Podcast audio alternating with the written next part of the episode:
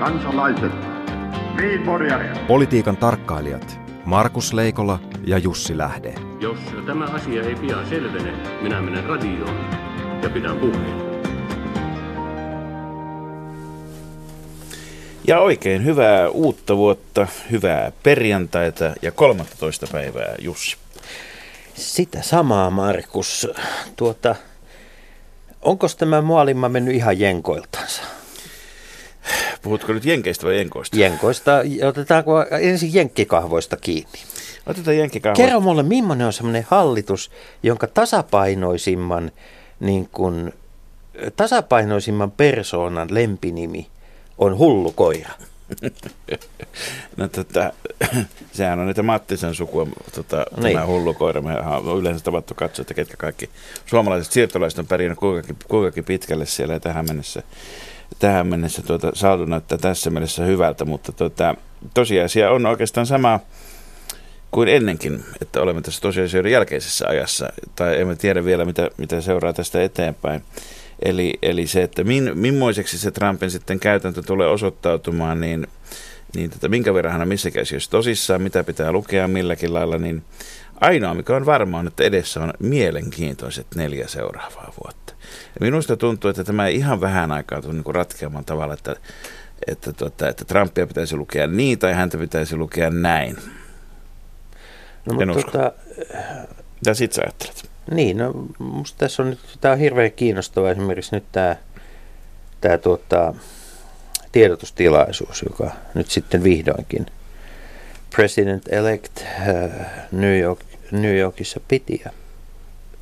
kun hän ilmoitti, että muuri tulee – niin, niin eihän se ole ensimmäinen kerta, kun joku käy jatkuvaa kampanjaa ja itse asiassa jos katsotaan, miten Obama aloitti kautensa, niin, niin hän aloitti nimenomaan pitämällä huolen, että nämä teemat, jotka ovat olleet vaalikamppailussa, pysyivät julkisuudessa aktiivisella sosiaalisella medialla, mutta se oli 2008 niin uusi asia, että sitä, tai sitten siitä on niin pitkä aika, että sitä ei enää muisteta. Mutta niin musta, musta se, on, se, on, se on äärettömän kiinnostavaa, että nyt siis se, mitä tiedetään, siis Obaman politiikasta ei tiedetä vieläkään mitään. Minusta kaikkein kiinnostavinta on se, että miten nämä ministerit on briefattu. Tai siis Trumpin politiikasta Anteeksi, ei niin, niin, siis Trumpin politiikasta ei kaikkea tiedä. Ei tiedä, mutta kiitos, kiitos korjauksesta, mutta mä, mä olen nimittäin niin järkyttynyt siitä, että kun nyt on tullut sitten esiin – ensimmäisiä tietoja niistä keskusteluista, jotka eivät päätyneet nimityksiin, niin kuin, että henkilöitä, joita on haastateltu, että minkälaista, haastateltu niin kuin korkeille paikoille ja sitten heidän kanssaan ei ole päästy eteenpäin, niin sieltä on tullut tämmöistä tietoa, että ei, ei oikeastaan ollut mitään puhetta siitä, millaista politiikkaa pitäisi tehdä, vaan, vaan että kerrottiin, että kyllä sulle sitten ilmoitetaan. Niin, niin tota, en tiedä, onko kysymyksessä palava pesas vai minkä tyyppinen ilmoitus, jonka varaa jäädä, jäädä laskemaan. Mutta se kuitenkin, että ketä hyvänsä ei ole hyväksytty, että mm-hmm. sitä karsintaa kuitenkin on jollakin perin, perusteella. Sitten täytyy muistaa, että näitä – nämähän menevät vielä kaikki senaatin seulasta läpi, sieltä menee valtava määrä, pari tuhatta. Kyllä. Pari tuhatta ylintä virkamiestä läpi ja, ja perinteisesti senaattiasioissa edes niin kuin omat eivät aina ole tukeneet. Mm. Se on myöskin senaattoreille tapa päästä profiloitumaan. Tota, Obamalla oli vaikeuksia saada useita avainhenkilöitä läpi. Saatika sitten nyt, kun republikaanien kuitenkin edelleen iso enemmistö siellä on, ja heillä on paljon hampaankolos Trumpia kohtaan, niin mä pitäisin todennäköisenä sitä, että jos normaalisti suurin piirtein kaikki avainhenkilöt on saatu ehkä kahden, kolmen kuukauden kuluessa nimitetty, niin tässä voi hyvin mennä puoli vuotta tai vuosi ennen kuin on siellä ja ennen kuin ne heistuu paikoillaan, se tulee kolmas ja neljäs ehdokas hyväksyttäväksi. Eli? Ja me voimme sanoa, että vuonna 2017 Trumpin politiikkaa on yksinkertaisesti ennustaa. Ei ole mitään politiikkaa siitä syystä, koska ei ole ketään, joka toteuttaa Eli sitä. muuri rakennetaan, mutta se on Kapitolin ja Valkoisen taso, talon välissä. Niin, tai se on Valkoisen talon ympärillä, sitä kutsutaan kuplaksi. Se on, Markus, paljon mahdollista, mutta tota, ää, tehdään sitä politiikkaa kotimaassakin. Joskus jopa puolueiden sisällä. Niin, nythän me on nähty tähän mennessä se, että, tuota, että kokoomuksessa on vaihdettu puoluejohtaja, demareissa on vaihdettu kerran ja, ja, ja tota, sekään ei näytä kaikille riittävän. sitten keskustassa alkaa esiintyä paineita johtajakohtaan. Ja on näyttänyt sitten, että Timo Soini on ollut ainoa, joka suvereenisti ja pitkäaikaisesti on, on puolueensa jäsenten, hän on ikään kuin koskematon, että häneen ei vaihtohalut ylety, kunnes sitten viimein nyt tällä viikolla. Kyllä joo, siis samaan aikaan kun Timo Soini tavoilleen uskollisesti ja hyvin tämmöisen kansanomaisesta linjastaan kiinni pitäen oli, kävi Kanarialla lomailemassa, niin täällä kyseltiin perussuomalaisten päättäviltä henkilöiltä, että kuka olisi hyvä puheenjohtaja ja Soini sai 55 prosenttia vastauksista, mutta sitten 45 prosenttia sai Hallis. Hallis, joo. Halla. Niin. Jussi, Jussi halla joka tällä hetkellä on tuota, johtanut äh, lähinnä Helsingin kaupungin valtuusto poissaolotilastoja. Joo. Ja... Johtuen tietysti siitä, että hän on Brysselissä, mutta tässä on, on, on vielä ennen puheenjohtajavaalit, tässä on kuntavaalit edessä. Ja nyt onkin hyvin mielenkiintoista nähdä, että tuleeko tämä hänen kannatuksensa, jota siis, jota siis epäilemättä paljon on, realisoitumaan missä määrin, kun kuitenkin sitten, sitten tota, kunnallisvaaleissa nämä poissaolotilastot, näilläkin on samaisen unohdetun kansan silmissä ihan kohtuullisen iso painoarvo niilläkin. Uskotko, että tässä ei, tässä ei ole vielä siirrytty niin kuin, ö, tosiasioiden jälkeiseen maailmaan? En tiedä. Sehän nähtäväksi. Joka tapauksessa kiinnostavaa on se, että halla on joka aika perinteisen suomalaisen tapaan sinänsä, hän on vihjannut mahdollisesti harkitsevansa ehkä ryhtymään puheenjohtajaehdokkaaksi, jonka jälkeen gallopit lähtevät seuraavaksi liikkeelle.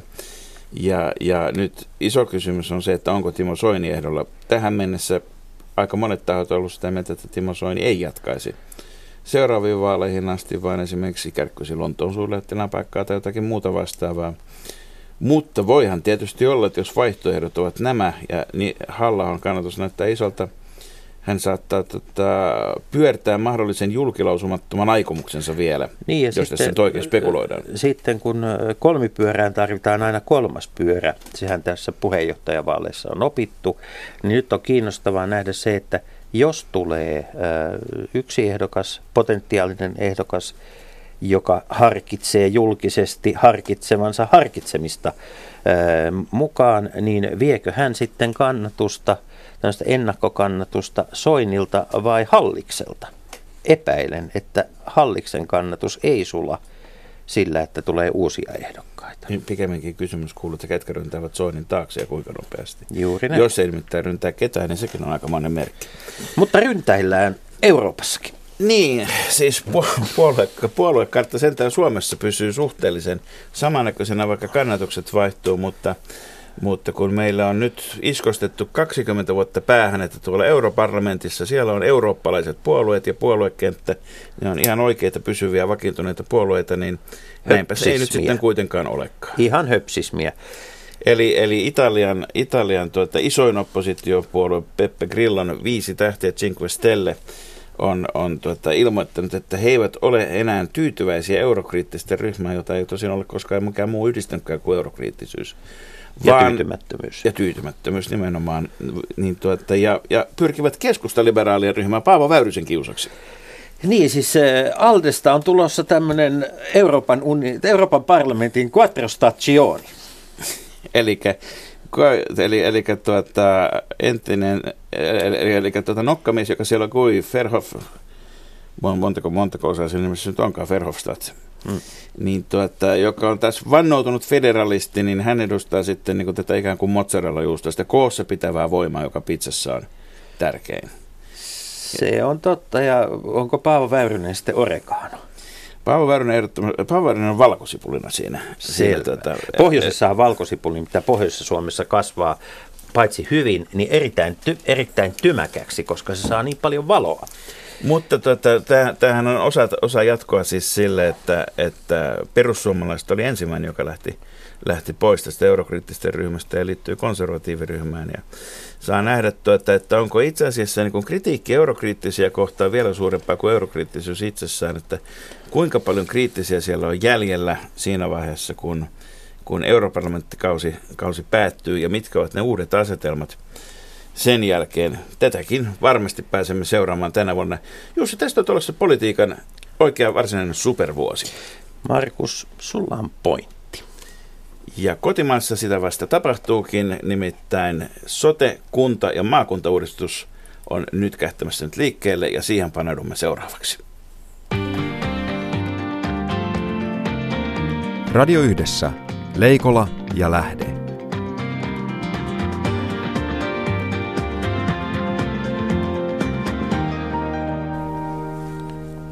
Ja oikein paljon tervetuloa Leikola ja Lähteen vieraaksi kuntarahoituksen toimitusjohtaja Pekka Averio. Kiitoksia. Ja kuntaministeri Anu Vehviläinen. Kiitoksia. Kunta- ja uudistusministeri. Oikein. Niin.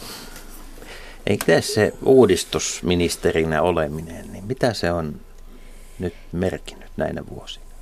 No se on merkinnyt sitä, että näiden kunta- ja maakunta-asioiden lisäksi niin mulla on vetovastuulla tätä kokeilukulttuurin edistämistä ja sitten julkisen puolen digitalisaatiota ja johtamisen kärkihanketta, niin se on sitä uudistuspuolta ja sitten nämä kunta- ja maakuntaan liittyvät asiat, niin niistä me puhutaan hallituksen slangilla vähän niin sanotusti reformeista. Mitä se johtamisen kärkihanke pitää sisällään? Siitä ei ole niin kuin oikeastaan muistakaan kärkihankkeista. Ei ole oikeasti puhuttu. Jalkapallossa tosin tunnetaan tämmöinen käsite kuin piilokärki. Ja no, nämä on vähän muodostunut nämä kärkihankkeet. Kyllä, keskustapiirissä piilokorot on tunnettuja myös. Toki, se on eri mutta tuota...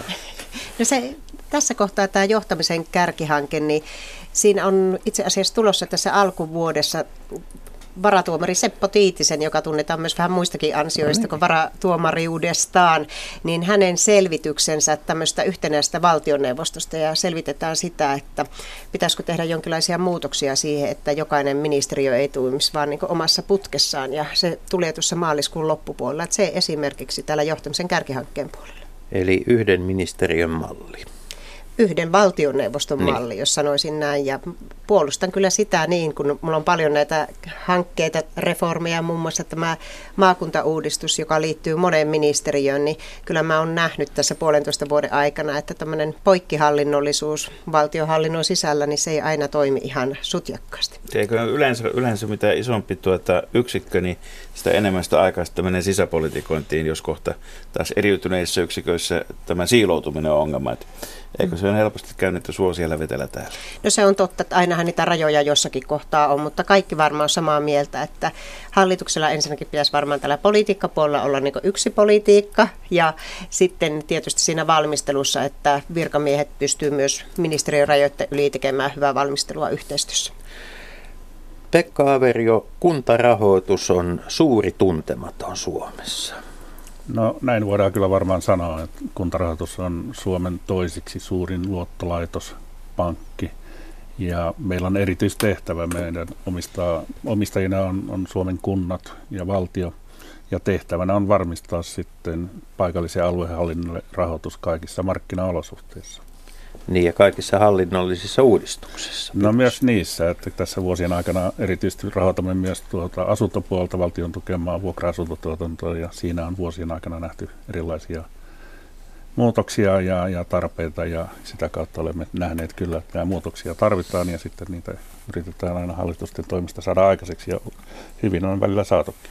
No, me lähdetään purkamaan tätä, että mistä, mistä ja miten tuota, mitä muutoksia tässä julkisesta, julkisen talouteen että uudistusten seurauksena tulossa, niin tietysti ihan, ihan ensimmäinen asia ja kysymys, että usein kun puhutaan julkisen talouden velkaantumista, muuten ajatellaan valtiota, mutta todellisuudessa kuitenkin kuntapuolella tuo velkaantuminen on kasvanut paljon nopeammin kuin valtion puolella.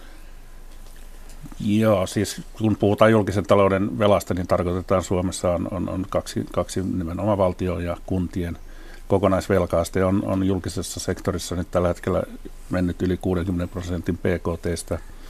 Jos katsotaan velkaantumisvauhtia, niin valtion velkaantuminen on kyllä mennyt merkittävästi nopeammin ylös noin prosentuaalisesti ja absoluuttisesti. Kuntien velka on viimeisen 30 vuoden aikana vaihdellut noin 5 ja 7, tai tällä hetkellä 8 prosenttia PKTstä suhteellisen stabiili. Tuota, Pekka Averio, kuntarahoitus ei käytä itsestään lyhennettä kura. Mutta kuinka kuralla suomalaiset kunnat ovat, jos otetaan tämmöinen eurooppalainen vertailu? Miten syvällä, syvässä lastissa uidaan? käytännössä tällä hetkellä niin suomalaiset kunnat, jos lähdetään purkamaan sitä tuolta velkaantumisen kautta, eivät ole kansainvälisesti ottaen velkaantuneita. Suurin ongelma ehkä suomalaisissa kunnissa, jos katsotaan noin keskiarvona, mikä tietenkään ehkä ole paras tapa katsoa asioita, niin kunnilla menee hyvin, mutta sitä ääripäät ovat, ovat suuret. Ja isona ongelmana on monilla kunnilla talouden tasapainottaminen pitkällä aikavälillä. Ja tuota, uskoisin, että, että tässä nyt sitten tämän sote- ja maakuntauudistuksen yhteydessä, niin, niin tässä voi tulla mm, ehkä ongelmia joillekin kunnille, joillekin jopa yllättäville kunnille riippuen, mitä ovat sitten oman taloutensa rakentaneet sote-menojen ympäriltä. Mennään siihen hieman myöhemmin, mutta kerro vielä, että mistä päin maailmaa se raha tulee, tulee jota, jo, jolla tuota suomalaista kuntakenttää rahoitetaan ja kuinka helppoa tänne on rahaa saada? Ää, joo, kuntarahoitus hankkii kaikki varansa kansainvälisiltä pääomamarkkinoilta aivan samalla tavalla kuin Suomen valtio. Me emme ota talletuksia vastaan yleiseltä toisin kuin pankit. Sijoittajakunta on hyvin laajasti jakautunut. Ehkä meillä suurin alue on Aasia, Eurooppa ja sitten tuota Yhdysvallat. Ja erityisesti Aasiassa on hyvin mielenkiintoinen maa Japani, mistä olemme hankkineet rahoitusta jo yli 20 vuoden aikana ja siellä japanilaiset perheenäidit sijoittavat omaa eläkevarastoa, niin, rahastoa niin tuota, joukkovelkakirjalainoihin ja he ovat valmiita ottamaan markkinariskiä, mutta eivät luottoriskiä, mistä syystä kuntarahoituksen kaltainen vakaa toimija on ollut hyvin suosittu sieltä. Jos saisin sen verran kommentoida tähän, kun tässä Jussi kysyi tästä kuntien velkaantuneisuudesta. Mä jotenkin mietin sitä, että ensinnäkin kuntarahoitus on kyllä tosi tärkeää tämän meidän koko kuntakentän kannalta ollut, mutta on hyvä varmaan pohtia myös sitä, että mihin ne kunnat ottaa velkaa. Että jos otetaan velkaa investointeihin, joilla turvataan niitä peruspalveluita, tai sitten otetaanko syömävelkaa, mm. niin että jokainen ymmärtää sen, että tähän ensimmäiseen tarkoitukseen onkin fiksua, että on myös käytettävissä sitten kuntarahoitus ja muitakin elementtejä, sitten, joilla pystytään niitä turvaamaan. Mutta kieltämättä niin kyllä me ollaan aika ison muutoksen ääressä nyt tämän sote- ja maakuntauudistuksen osalta sitten, että miten se muuttaa myös kuntien tilannetta siihen rahoitukseen liittyen. Ja vielä Pekalta lyhyesti kysyisin sen, että onko, tämä, onko Suomeen edelleen helppo saada rahaa? Onko siinä tapahtunut muutoksia? No jonkun verran on tietenkin, ensimmäinen merkki meillä oli, kun Suomen valtio ja myös kuntarahoitus, jolla on sama luottoluokitus kuin Suomen valtiolla, niin menetettiin kolmenaan luottoluokitus. Se oli ensimmäinen merkki tietenkin sijoittajille, että Suomessa on, on, on jotain meneillään ja Suomen talous ei ole niin vahvassa kunnossa kuin aikaisemmin. Ehkä, ehkä yksi keskeinen asia, mistä sijoittajien kanssa usein joudutaan tänä päivänä keskustelemaan hyvinkin paljon, on nimenomaan tämä julkisen sektorin ää, muutostarpeet ja nämä reformit, jotka ovat menes, meneillään ja, ja nämä sote, soteen tuota, liittyvät kysymykset. Meillä oli pitkään paras kuntahanke, jossa pyrittiin saamaan kunta, kuntien lukumäärä alaspäin ja kuntia sitä kautta vahvemmaksi taloudeksi. Ja se sitten kaatui viime metreillä ja tavallaan tämmöinen – kysymys, mitä sijoittajat, keskuspankit maailmalla kyselevät, on, on se, että, että on, Suomessa on selvästi tunnistettu, että ongelmat on ja julkisessa taloudessa jotain pitää tehdä, mutta että nimenomaan päätösten viipyminen ehkä luo sellaista ilmapiiriä, jota olemme joutuneet nyt sitten viime vuosina, varsinkin nyt syksystä, syksystä lähtien selittämään entistä enemmän. Niin voi sanoa, että tämä pohjoismainen malli, erityisesti suomalainen malli, jossa kunnilla on varsin iso autonomia, niin sillä autonomialla tietysti on hintalappunsa myöskin, niin kuin, niin kuin aina erinäköisillä demokratian muodoilla. muodoilla. Mennään hieman tarkemmin siihen myöhemmin, mutta jos katsotaan karkeasti nyt tätä isoa kuvaa, siis kuntien kunto, kuntoyhtymien tuota, menot on suurin piirtein, suurin piirtein 44 miljardin kokoluokkaa kaiken kaikkiaan. Ja, ja, ja tuota, ää, sitten, sitten tota, tämä tulopuolella niin tota parikymmentä miljoonaa, eli vajaa puolet tulee, tota, siitä tulee verotuloista. Mutta sitten siellä on myöskin valtion, valtion osuudet on hyvin iso osuus, eli peräti kahdeksan miljardia, eli, eli tota, äkkiseltään laskettuna tuommoinen viiden, viidennes suurin piirtein tulee, tulee siis siirtoina joko, joko, joko tuota valtiota tai, tai tuota osittain myöskin sitten, sitten, sitten, eikö niin, tässä on mukana noin muiden kuntien tota, se tarkoittaa samaa kuin, että meillä on näitä, nämä sekt- eri, eri sektorit ja eri kunnat on myöskin hyvin keskeisesti, keskeisesti ikään, kuin, ikään kuin sitten samassa nipussa keskenään. Onko kunnalla sitten tosiasiallisesti autono, autonomia? Jos meillä on aika, aika monta sellaista kuntaa, jotka on riippuvaisia valtionosuuksista toiminnallisesti, ja sitten meillä on sellaisia kuntia, jotka on riippuvaisia myöskin tasausrahoista, eli siitä, että, siitä, että esimerkiksi Helsingin veronmaksajat rahoittavat suurin piirtein puolet Pohjois- ja Itä-Suomen kuntien näistä tota, niistä osuuksista, jotka tulee nimenomaan, nimenomaan tuolta, tuolta näistä tasausrahoista. Niin mä ensinnäkin haluaisin sen niin todeta, että kuntien tuloista, niin suuri osa tulee sieltä niin verotulot, sitten on erilaiset maksut, asiakasmaksut ja sitten on valtioosuudet ja se valtioosuuskokonaisuus on lähempänä 9, 9 miljardia koko, koko Suomessa nyt tällä erää ja sitten on tämä, tietysti tämä velanotto mahdollisuus, niin mä ajattelen ensinnäkin niin, että meidän kannattaa katsoa, mitä perustuslaissa sanotaan. Tässä on vähän tästä perustuslaista viime viikkoina puhuttu muutenkin, että mitä siellä perustuslaissa sanotaan perusoikeuksista, huolenpidosta, ihmisen oikeudesta työhön ja saada palveluita ja näin. Ja silloin meidän kannattaa katsoa tätä koko niin kansallisella tasolla ja meillä on erilaisia tasausjärjestelmiä ja yksi on tietysti täällä kuntien valtionosuuksien osalta on tämä verotulojen tasaus, jossa Markus viittasitkin siihen, että on sitten tätä tasausta. Samalla tavalla meillä on sitten esimerkiksi asumistukeen liittyen, tiedätte sen, että isot kaupungit saa siitä potista, myös minun kotikaupunkini Joensuu saa aika paljon. Meillä on toimeentulotuki, eli meillä on niin eri järjestelmiä pyritty huolehtimaan siitä, että kaikille ihmisille, olipa ne missä päin pienessä tai suuressa kunnassa asumassa, niin pystytään huolehtimaan ne perusoikeudet että sen sanoisin, että sen takia me tehdään tätä sote-uudistustakin, että kaikki tietää sen, että meillä on niin viime vuosina rapautunut meidän järjestelmä sillä tavalla, että ne ihan pienimmät kunnat ei pysty yksin kantaa vastuuta siitä sote, sote-kokonaisuudesta ja siksi me ollaan tekemässä tämmöisiä leveämpiä hartioita, jotka vaikuttaa sitten myös tänne kuntien valtionosuusjärjestelmään näihin rahoituksien kulkemiset, kuka maksaa mitäkin. Niin jos tämä 8-9 miljardia on se potti, mikä tulee valtiolta tällä hetkellä, niin kuinka, kuinka paljon sitten siinä vaiheessa, kun meillä on maakunnat, niin kuinka paljon sinne tulee valtiota? Onko saman verran vai onko se vähemmän? Tietysti tämä menee muuhunkin kuin soteen tällä hetkellä, mutta, mutta jos katsotaan, katsotaan niin valtion näkökulmasta välillä tätä näin. No se on sillä tavalla, että se kokonaisuus, mistä nyt meillä on, tässä lähiviikkoina tulee tämä sote- ja maakuntalaki eduskunnan käsiteltäväksi ja siellä on maakuntien rahoituslaki ja se kokonaisuus on peräti 17,7 miljardia euroa, ihan valtava summa rahaa ja se menee suurimmaksi osaksi soten rahoittamisen pelastustoimeen on siitä joku 400 miljoonaa euroa suurin piirtein piirtein. Ja miten se sitten, mistä se raha tulee, niin tässähän tapahtuu niin, että nyt kunnat eivät enää sitten vuoden 2019 jälkeen, niin ne ei pysty enää tähän soteen keräämään kuntalaisilta kuntaveroa, ne ei enää sitä pysty tekemään. Ja sitten valtio ei enää tämän jälkeen maksa sitä soteen liittyvää valtioosuutta ja se on semmoinen noin kuuden, lähes 6 miljardin euron potti. Et sillä tavalla se nyt tulee vaikuttamaan, että kuntien valtioosuudet tulevat keskittymään 2019 jälkeen sinne sivistystoimen puolelle, perusopetukseen ja varhaiskasvatukseen. Ja sitten niin valtio maksaa sitten maakuntien, maakunnille sitten tämän lähinnä sotea koskevan puretaan, puretaan tätä. Tuleeko siinä niissä valtionosuuksissa, mitkä jää jäljelle, jotka kohdistuu päässä sivistystoimeen, tuleeko niissä olemaan samankaltaista tasausta, tasausta kuin mitä nykyisellään on kaikkiin menoihin vai, vai tuota, päästäänkö, päästäänkö yhtä isoihin tasaustarpeisiin silloin, kun tätä rahaa tarvitaan tähän soteen? No kyllä sinne jää edelleenkin se tasauselementti, mutta sitä on vähän pikkusen muutettu. Se on aika monimutkainen se valtionosuusjärjestelmä kaiken kaikkiaan.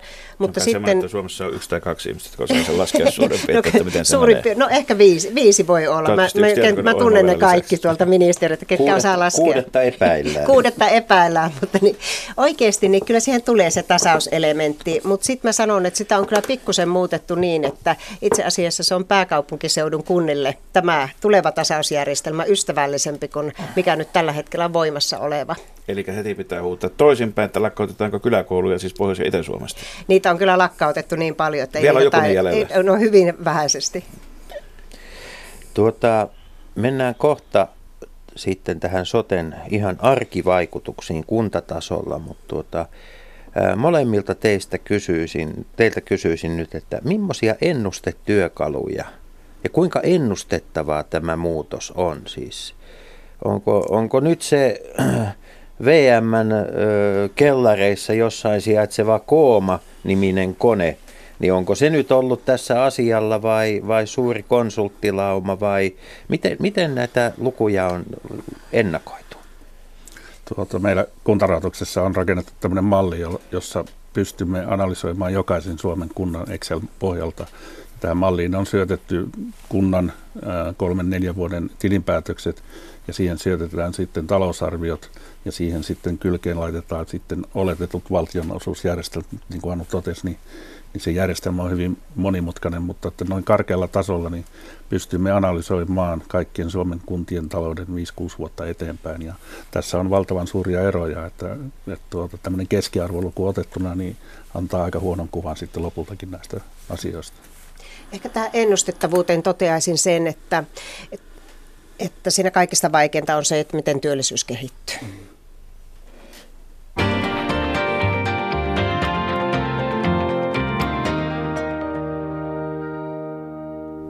Ohjelma, että kuuntelette, on vuoden ensimmäinen Leikola ja Lähde, me puhumme kuntien, maakuntien, soten muutosten ja uudistusten aiheuttamista muutoksista rahavirtoihin. Ja, ja vieraana meillä on kuntarahoituksen toimitusjohtaja Pekka Averio ja kunta- ja uudistusministeri Anu Vehviläinen. Äsken oli puhe siitä, että tällä hetkellä tuo kokonaispotti valtionapuja on noin 9, 9 miljardia, mikä menee kunnille. Sitten kuitenkin maakuntiin tarvitaan sote- ja pelastustoimeen, niin tarvitaan se 17 ja risat miljardia näyttää siltä. Äkkisellä yhteen ja vähennyslaskulla saattaisi päätellä, että tota kunnat keräävät 9 miljardia vähemmän verotuloja ja valtio kerää 9 miljardia enemmän, niin sitten tämä menisi suurin piirtein päiksi, että se noin 18 miljardia saadaan kasaan.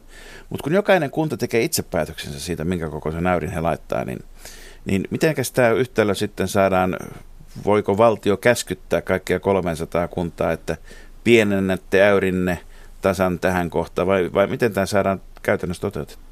Jos mä saan sanoa vielä tuohon tunnaria ennen mitä mä sanoin sitä ennustettavuudesta, niin mä tarkoitin sillä sitä, että kyllähän se on niin kaikkien kuntien, maakuntien ja koko tämän julkisen talouden kannalta ihan olennaista, että miten meillä työllisyys kehittyy ja miten meillä tulee verotulet kehittymään. Että se on niin se iso kysymys, josta meistä kukaan tämän pöydän ääressä ei pystynyt olemaan sitten se oikea ennustaja. Mutta sitten tota, tähän Markuksen näkökulmaan siitä, että mistä tämä, miten tämä homma niin tulee, niin sehän tarkoittaa sitä, että itse asiassa niin jokaisen kunnan osalta silloin vuonna 2019 parin vuoden päästä niin lasketaan 12,3 prosenttia sitä kuntaveroprosenttia. Meillä on tällä hetkellä kuntaveroprosentti 16,5-22,5 prosenttia, että siinä on niin kuuden prosentin välys. Ja tästä voi laskeskella, että sitten jatkossa meillä on se 4-10 prosenttia tulee olemaan ne kuntaveroprosentit. Ja rahassa tämä tarkoittaa... Hetkinen, pakotetaanko kunnat nyt siis tasan nimenomaan 12,3 tämän Kyllä. kotimaisen kunnallisen au, mielettömän hienon autonomiansa puitteissa. 2019, mutta sitten tässä tulee, jos mä uskon, että Pekkakin jakaa tämän ajatuksen, niin tässä on nyt hyvä, kun meillä oli se laaja lausuntokierros. Me saatiin nyt tehtyä sillä tavalla, että sitä vuotta 20 ja 2021 koskien, niin ei tule sitä tuloveroprosentin pakottamista, vaan ainoastaan sitä 2019 koskien taisi olla tässä viimeisessä esityksessä se prosentti 12,51. Ainakin minä olin lukevina. Niin... Eli, eli yksi kerta käskemistä ja sen jälkeen taas vapaa-valintaisia mm, tätä, ohjelmia, niin kuin taitoluistelussa konsana, niin tota, siinä on lyhyt ohjelma, pakolliset kuviot ja vapaa-valintainen osuus. Tässähän oli aikana, syksyllä tämä esitys tuli tästä verokatosta, että, että millainen vaikutus sillä on nimenomaan tästä kuntien itsemäärimässä näkökulmasta ja viekö se sitten kuntien tavallaan tämän vapaan rajoittamattoman valtion verrattavan verotusoikeuden pois ja sitä kautta, että heikkeneekö kuntien sitten luottokelpoisuus suhteessa aikaisempaan ja, ja olen erittäin tyytyväinen, että tämä, tämä ratkaisu oli tämän tyyppinen, mikä nyt on. Tuota, tämä vaikuttaa näin sivusta katsojana ja tosiasiassa yksikään suomalainenhan ei tässä ole meistä sivusta katsojana. Vaan... Eikä nekään suomalaisen lompakkoja katso sivusta. Niin, niin ja, ja aika monen suomalaisen työpaikoista on myös kyse. Ja varsinkin sitten, jos katsotaan, että kuinka monen suomalaisen työpaikan yhteistyökumppaneista on kyse, niin siinä onkin sitten jo melkein koko Suomi mukana. Tuota, Miten tämä siiyamilaisten kaksosten erottaminen toisistaan oikein hoidetaan tämän kunta- ja maakunta-asian? On eh, helppo niin kuin tietysti sanoa, että sote ja pelastus toimii ja jotain maa, maanviljelyyn liittyvää päätöksentekoa, eikö niin? Mutta että jos ajatellaan yksittäistä kuntaa, siellä on paljon tämmöisiä tukipalveluissa työskenteleviä ihmisiä, yleishallintoa. Niin Anu Vehviläinen, miten jääkö tämä hallinnon väki nyt sitten sinne – kun, kunnantalon käytäville pohtimaan, että mitäs he jatkossa tekevät. Juha Rehula on aikanaan luvannut tässä ohjelmassa viime vuonna, että sote-uudistuksen yhteydessä ei tarvitse pelätä irtisanomisia. Mutta tuota, niin, et palkataanko sitten sinne maakuntahallintoon ihan uudet henkilöt – Miten tämä homma hoidetaan? Tältä? No ensinnäkin on varmaan ihan hyvä todeta, että tämä on ihan todella iso henkilöstön siirtymä, että yli 200 000 kunnista siirtyy sinne tota, maakuntien palvelukseen. Mutta sitten kun kysyt näistä tukipalveluista, niin mä ensinnäkin toteaisin, että mä uskon, että me suomalaiset kunnat, joita siis on täällä Manner-Suomen puolella 295 nyt tämän vuoden alusta lähtien, niin että kyllä ne on aika tavalla trimmannut sitä omaa myös talouttaan ja että siellä ei semmoisia turhia niin sanotusti liikoja ihmisiä ihmisiä ole. Tämä on minun käsitys. Ei, ei, ei varmasti, mutta... Mut että, sitten, että niin. miten sitten menee, niin sillehän meillä on siinä laki hallituksen esitysluonnoksessa nyt, että jos on niin yli 50 prosenttia täällä niin sote-tehtävissä, niin sellaiset siirtyvät sinne maakunnan, maakunnan tota palvelukseen. Eli on kaksi vuotta aikaa muuttaa toimenkuvat vielä, 49-51. No joo, ja sitten mä ehkä sen sanoisin, että josta tuli paljon lausuntokierroksella kritiikkiä, oli nämä valtakunnalliset palvelukeskukset, ja niistä tota, mehän yksi laitet, yhden päälle laitettiin raksit, eli se yhteishankintoihin liittyvä palvelukeskus, semmoista valtakunnallisesti ei tule. Mutta sitten liittyen tähän talous- ja henkilöstöhallintoon, koska monessa maakunnassa ja monissa kunnissa on tehty yhteisesti myös hyviä ratkaisuja, niin on tarkoitus niin, että niitä hyviä käytäntöjä pystyttäisiin myös jatkossakin tekemään. Että ei pidä niin olla sillä tavalla niin typerä, että laittaisi niin tiukat rajat sinne, ettei maakunta ja kunta pysty näitä niin hoitaa yhdessä. Mutta kun aina on ne heikoimmat, joka, ja ne ihmiset, jotka eivät itse itseään pysty puolustamaan. Ja nyt esimerkiksi ajatellaan lapsiperhettä, jossa on ongelmia. Niin miten tämä roolitus sitten kunnan ja maakunnan, esimerkiksi koulutoimen ja, ja, ja tuota, sote, sotepuolen kanssa, miten se hoidetaan? Nämä on ollut niin rajuja nämä tietyt julkisuuteen tulleet tapaukset, jossa saman kaupungin organisaation sisällä ei ole pystytty. Mm, ne on ollut tosi traagisia. Niin, Mä, niin ja nyt, nyt siihen tulee yksi hallinnollinen raja ylitettäväksi lisää näihin, näihin, näiden asioiden hoitamiseen. Mi, millä tavalla tähän asiaan – Joo. varaudutaan? No mä ensinnäkin toteaisin sen, että tämä niin kertoo myös, että kunnassa ei nykyisellään, koska me tiedetään, luulen, että mihin, mihin sinäkin viittaat, ja myös Vantaa on ollut nyt esillä näissä lastensuojelukysymyksissä. Ja sitten toisaalta me tiedetään, että nykyään viime vuosina niin pieniin kuntiin ei ole saatu lastensuojeluun päteviä ihmisiä. Et mä ainakin ajattelen niin, että nyt kun myös lastensuojelu tulee maakunnan tehtäväksi, niin silloin leveämmällä hartialla on isommat työyhteisöt ja pystytään auttaa. Mutta sitten se on totta, että se koulutoimi, jossa on ne nuoret ja lapset, että miten siellä kouluympäristössä pystytään yhteisössä auttamaan, niin me linjattiin nyt tämän lausuntokierroksen jälkeen, että ne koulupsykologit ja kuraattorit, että ne jää sinne kouluyhteisöön, että ne ei siirrykään myöskään sinne niin soteen mukana maakunnalle. Mutta sä oot oikeassa siinä, että erityisesti pitää tehdä sen maakunnan ja jokaisen kunnan niin yhteistyötä, että siihen ei tule semmoista raja-aitaa ja se maakunnan pitää auttaa, koska kunnalle jää se hyvinvoinnin ja terveyden edistämisen tehtävä, niin löytää niin toisensa, että miten se käytännössä hoidetaan. Pekka Averio kuntarahoituksen toimitusjohtajana, niin miten, miten näet, miten Miten maakuntien rahoitus tullaan hoitamaan? Tässä tarvitaan sekä käyttöpääoma että sitten mahdollisesti edelleenkin investointeja, vaikka koko joukko rakennus ja laite ja muuta kantaa tulee siirtymään, niin, niin tota, onko tästä mitään tietoa vielä? No tässä hallituksen esityksessä on linjattu niin, että, että maakunnille ei tule omaa lainanotto-oikeutta, pitkäaikaista lainanotto-oikeutta, vaan että investoinnit tullaan sitten valtion toimesta rahoittamaan. Tämä on se tämänhetkinen esitys. Tietenkin jos sitä ajattelee näin rahoittajan näkökulmasta, ja itsekin on ollut 30 vuotta rahoitustoiminnasta, ja siinä aikana on, on voimakkaasti rahoitusmarkkinat ja, ja, ja rahan, rahan likviditeetin saatavuus parantunut ja, ja sitä kautta niin, niin jotenkin tuntuu ajatuksellisesti hassulta, että, että tässä yhteydessä sitten ohitettaisiin toimivat rahoitusmarkkinat investointien rahoittamisessa. Myös sairaanhoitopiirit, joissa, joissa olemme useissa, useissa nyt käyneet keskusteluja tästä tulevasta rahoitusmallista, ovat todenneet, että, että kun investoinnit kiertävät sitten valtion kautta päätettäväksi ja sitten eduskunnan budjetin kautta sitten pitkäaikaisesti investointiin, niin se jäykistää sitä. Ymmärrän, että siinä on haettu sitä, että puhutaan tästä soteen kilpavarustelun rajoittamisesta, mutta että voi, voi ehkä sanoa niin päin, että kyllä nämä investoinnit yleensä lähtevät siitä tarpeesta ja pohditaan, että mitä tarvitaan ja mihin rakennetaan. Ei sitä lähdetä miettimään, että nyt meillä olisi rahaa tarjolla, että tehdäänpäs jotain. Tänä päivänä sitä likviditeettiä on niin paljon saatavissa joka puolelta, että en näe, että että tuota, on tarvetta tämän, tämän kaltaisen lupamenettelyn kautta sitten rajoittaa. Voi sitä lobbausta, kun joka ikinen röntgenlaitekin pitää lobata erikseen valtiolta jatkossa. Tuota, voiko, Pekka voiko tämä, voiko tämä tar- niin kuin vaikuttaa saatavan lainarahan hintaan tämä muutos? Meidän kannalta asia on tietenkin siinä mielessä huolestuttava, että jos katsotaan, mitä kuntarahoitus on, on, on rahoittanut tähän saakka 25 vuoden aikana olimme rahoittaneet kuntia ja kuntayhtymiä ja, ja nyt tavallaan jos tästä meiltä repästään tämä, tämä sairaanhoitopiirien tarvitsema rahoitus, joka tällä hetkellä meillä on noin miljardi euroa, niin tuota, huolena meillä on sitten, että, että jos, jos meidän yhtiölle tulee laskevat volyymentin rahan saatavuus ja hinta voi nousta sitten, ja tietenkin jäljellä jäävien kuntien kannalta tämä voi olla ongelma.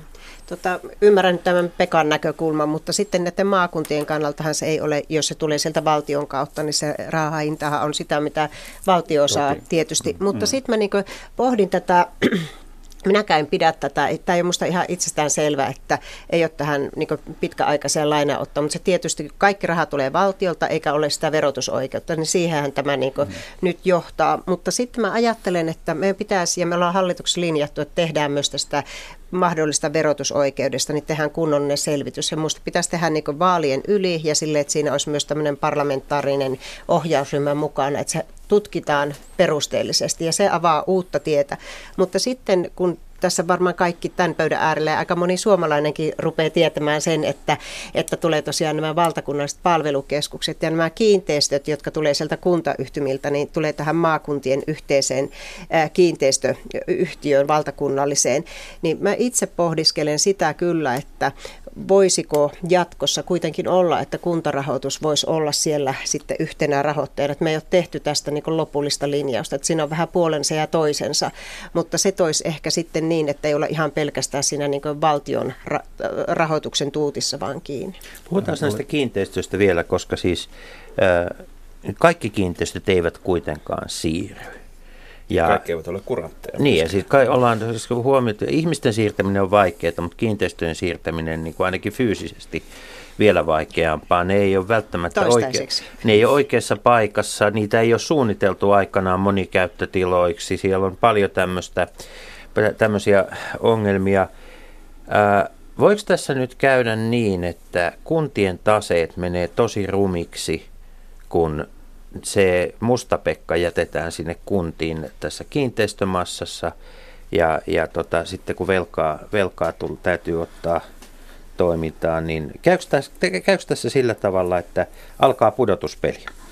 Kyllä tässä uhka tietenkin on. Palaan hiukan vielä tuohon maakuntien ja, ja maakuntien rahoittamiseen. Olen täsmälleen samaa mieltä, että jotta saataisiin toimiva systeemi rahoituksen kannalla maakunnille, niin maakunnilla tulisi olla oma verotusoikeus ja sitä kautta luoda semmoinen oikeushenkilö, joka itse, jolla itsellä on valtaa ja vastuuta.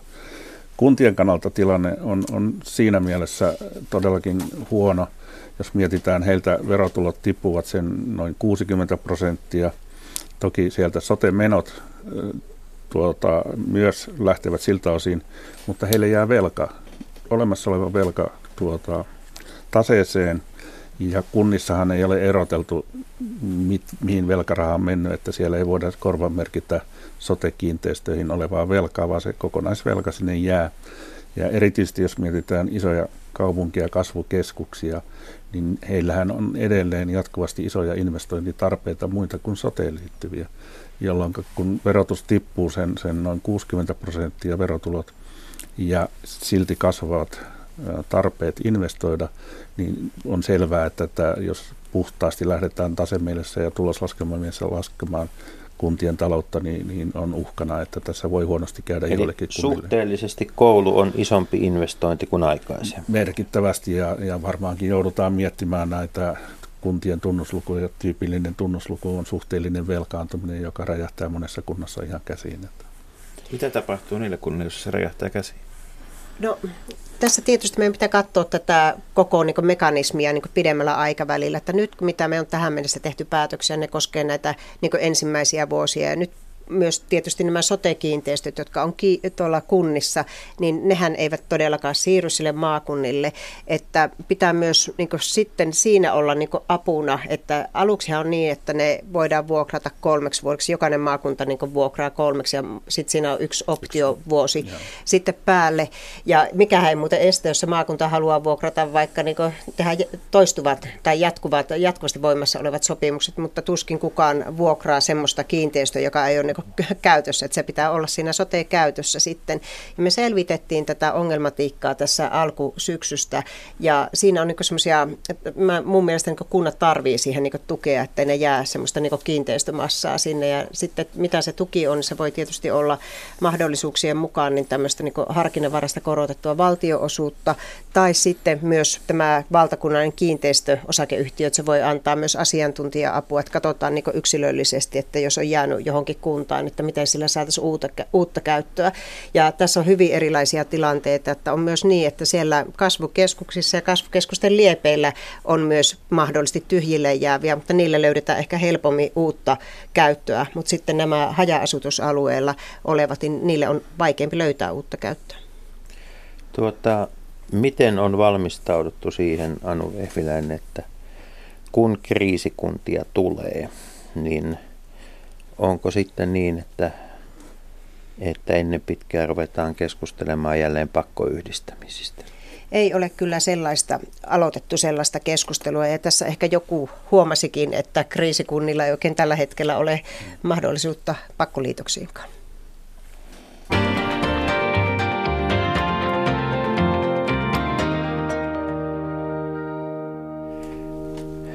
Sitä maakuntaa kuuleminen, jonka juurella kunta. Tuota, Anu Vehviläinen ja Pekka Averio, minkälainen on kunta tulevaisuudessa? Kunta on tulevaisuudessa sellainen, että sen rooli on pois kokonaan sotesta ja sen rooli tulee olemaan elinvoimatehtävissä yrityksiin liittyen, työllisyyteen liittyen ja sitten näistä lakisääteistä tehtävistä, niin erityisesti sinne sivistykseen liittyviin tehtäviin. Tämä elinvoima kuulostaa tosi hienolta, mutta mitä se suomeksi oikeasti on? Onko tämä nyt siis semmoinen, että nyt on, löydetään joku energiajuoma, jota kunnat rupeaa huikkailemaan silloin tällöin, että mitä, mitä se kaikki, Pekka Averi, mitä elinvoima sinulle tarkoittaa? Kyllä kunnissa todella paljon puhutaan tästä elinvoimasta ja, ja se on äärimmäisen tärkeää, että, että löydetään sellaisia keinoja houkutella kuntaan uusia yrityksiä, tehdä hyvät palvelut, jotta ihmiset, ihmiset tuota, asukkaat siellä viihtyvät. Itse, itse en, en, en toimi, toimi kuntien organisaatiossa ja en ole pohtinut tätä asiaa kovin syvällisesti. Se on selvää, että kuntien rooli on jatkossa erilainen ja, ja, ja panostukset ovat eri kohteisiin kuin aikaisemmin, mutta uskon, että kunnat nyt tästäkin tulevat selviämään. Varmasti tulee tämän talouden kautta tilanteita, jossa, jossa haetaan sitten naapurikunnan kanssa yhteistyötä ja mahdollisesti sitten kuntien määrä jatkossa vähenee. Mä sanoisin niin, että se elinvoima, niin se on tosinkin vaikeasti vähän määriteltävää sanaa, mutta totta kai se varmaan pitää ainakin sisällä, että on aktiivista elinkeinopolitiikkaa, hyvää kaavoitusta, semmoista, joka houkuttaa yrityksiä ja sitten, että siellä kunnassa on myös hyvä meininki, että siellä niin on hyvä päätöksentekokulttuuri ja ihmiset kokevat se omakseen. Enemmän on tulijoita kuin on lähtiöitä, että sellaista tekijöistä se elinvoimaisuus muodostuu. kaikissa kunnissa ei voi olla enemmän tulijoita kuin lähtiöitä, ellei sitten tuota maahanmuutto aivan valta valvottavaksi äidyn, niin, niin tota, miten Anu Vehviläinen, miten, miten kuntien välinen kilpailu tulee muuttumaan?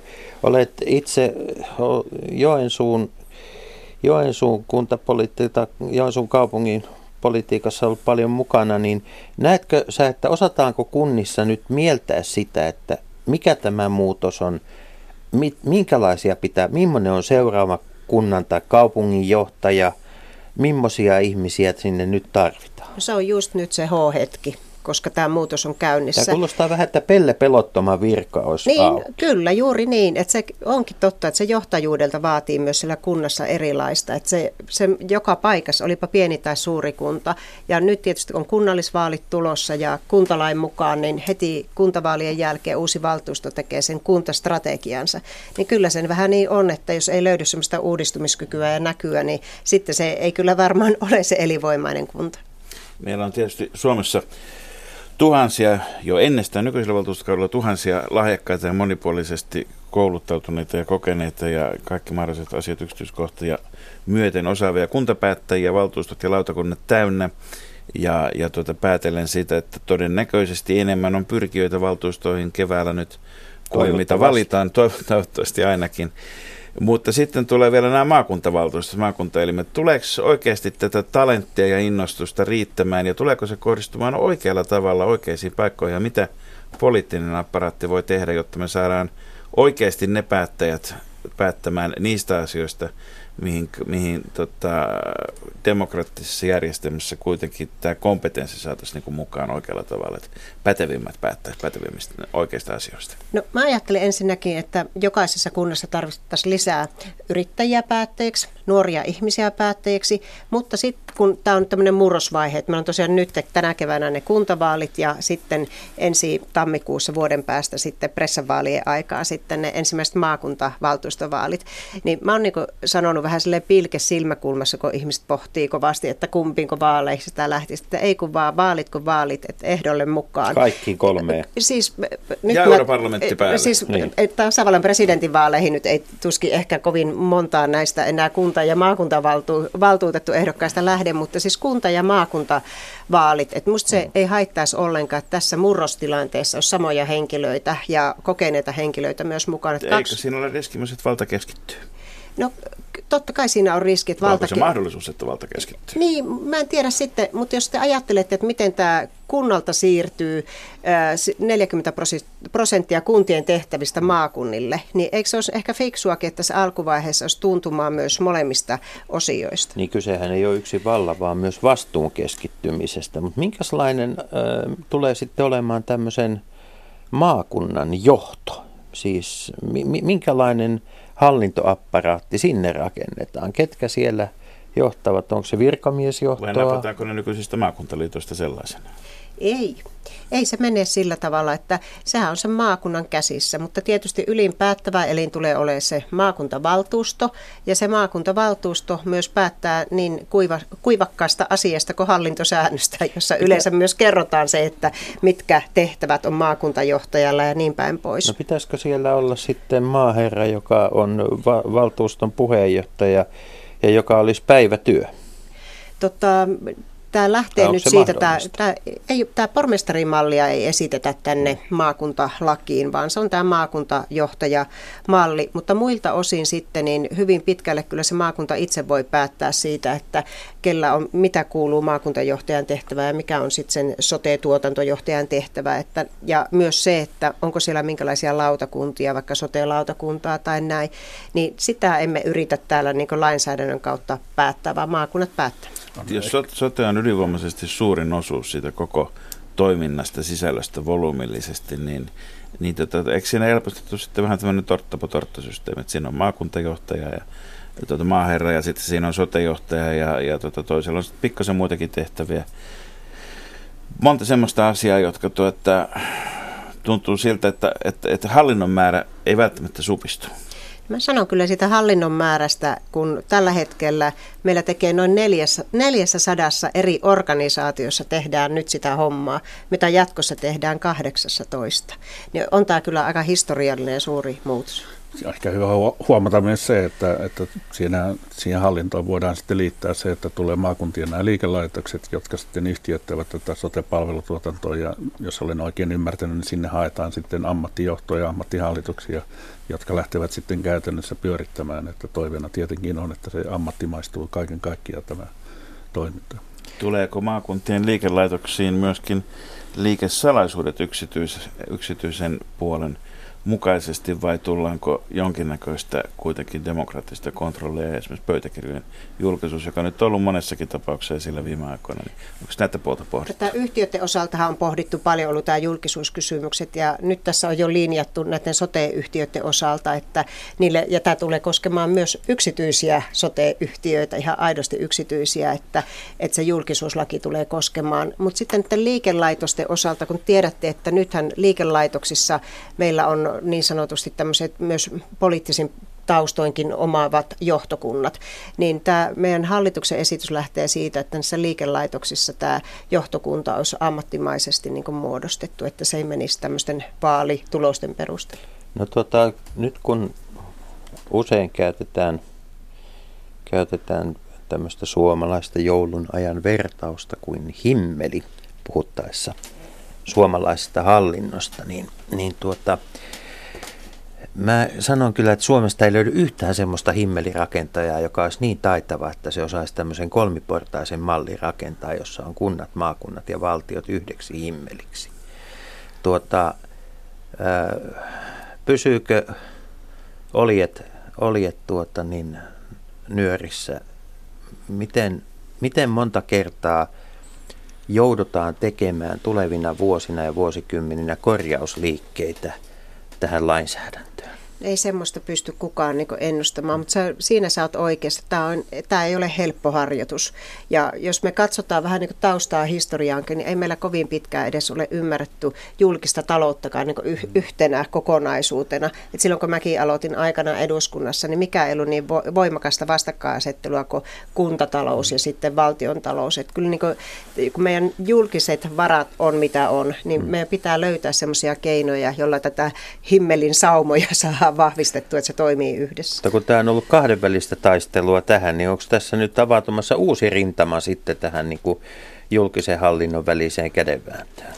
Mä toteaisin sen kyllä, että se on ihan fiksu juttu, että me päästään tämmöistä kuntayhtymämaailmasta niin eroon, että meillä on koottu se aluetason sekä valtion puoli että myös sitten kuntayhtymien puoli yhteen. Se kumminkin täytyy sanoa, että mitä me sanotaan aina sijoittajille, kansainvälisille sijoittajille maailmassa, että viime kädessähän tämä on sitten veronmaksaja, joka tämän kaiken maksaa ja, ja sitä kautta niin, niin se on yhteistä julkista toimintaa ja totta kai toive on, että se on, se on mahdollisimman tehokasta. Niin aika usein unohdetaan, että silloin kun puhutaan säästöistä, niin puhutaan itse asiassa niistä veronmaksajan säästöistä. Milloin niitä alkaa näkyä? Kyllä niitä alkaa tässä näkyä, kun tämä lähtee liikkeelle, mutta se, niin kuin mä sanoin, niin tämä ei ole kerralla valmis. Että on ihan varma asia, että 20-luvulla niin meidän pitää tehdä niin tietynlaisia kehityskulkuja, joilla parannetaan. Ja vaikka niitä kriisikunta ja myös sitten maakuntien kriisimenettelyasioita, niin pitää katsoa, että miten ne toimii.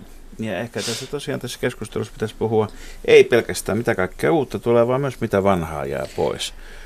Niin, mutta tuota, sitä innokkuutta ja pirskahtelevaisuutta ja toivon kipinää, niin sitä kun saisi sinne vuoka, hallinnon vuokaavioihin jonnekin ripoteltua mahdollisimman monelle, monelle tasolle, niin se olisi tietysti iloinen asia.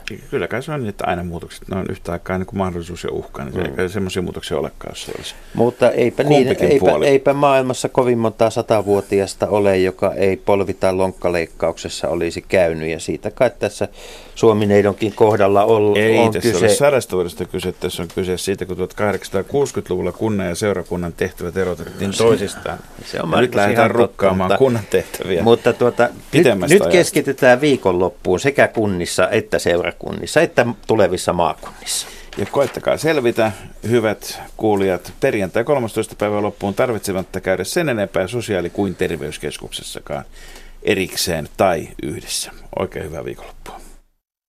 Kansalaiset, Radio Yhdessä, Leikola ja Lähde. Jos tämä asia ei pian selvene, minä menen radioon ja pidän puheen. Perjantaisin aamu 10 uutisten jälkeen.